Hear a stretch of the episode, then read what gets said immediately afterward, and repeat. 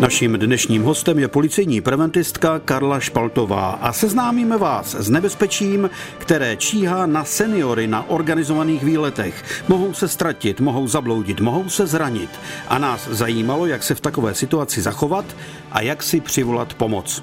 Pokud vyráží na takovýto výlet, tak by sebou měli mít dostatek tekutin a pití, jestliže jsou uživatelé léků, tak by měli mít sebou i ty léky a samozřejmě dneska v dnešní době je velmi důležité mít sebou nabitý mobilní telefon.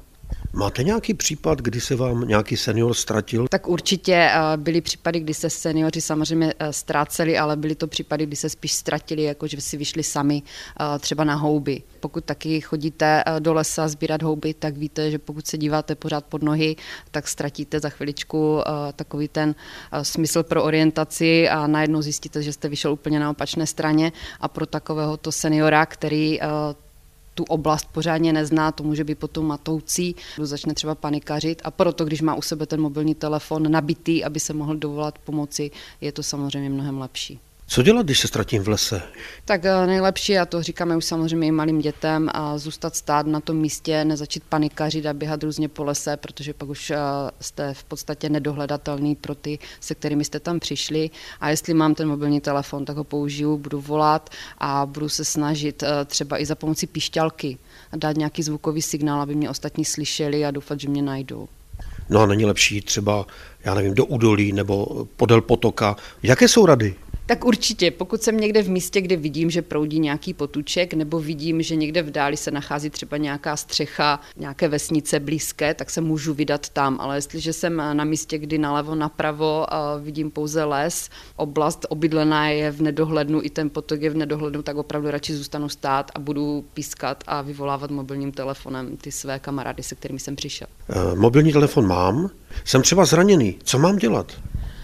Tak dneska existuje aplikace Zachranka, kterou je možno si nainstalovat do mobilního telefonu, případně samozřejmě tak jako malé děti, tak i dospělí znají veškerá telefonní čísla, kde jsou tísňová volání zdarma a je možno se tam vždycky dovolat a požádat o pomoc.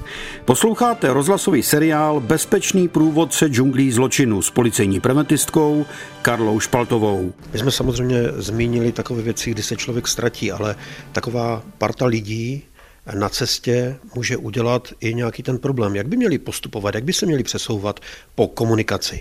Jestliže jde nějaký organizovaný útvar chodců, tak samozřejmě musí dodržovat pravidla silničního provozu.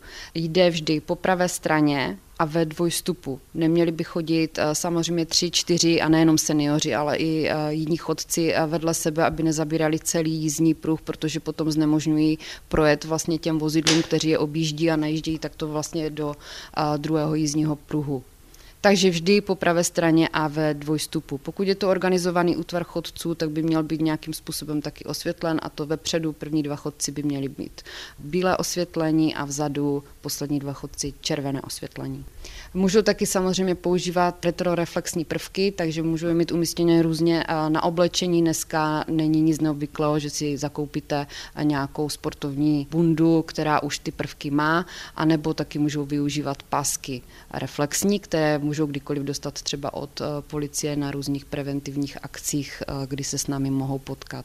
Tyto reflexní pásky samozřejmě taky je vhodné dávat na místa, která jsou k tomu určená a to zejména teda jsou končetiny na ruku, v místě nad zápěstí, na nohu, nad kotník. Chodíte o tom přednášet někam mezi důchodce? Samozřejmě chodíme, a to právě do takovýchto různých seniorských spolků a klubů a při té příležitosti vždycky tady toto zmíníme.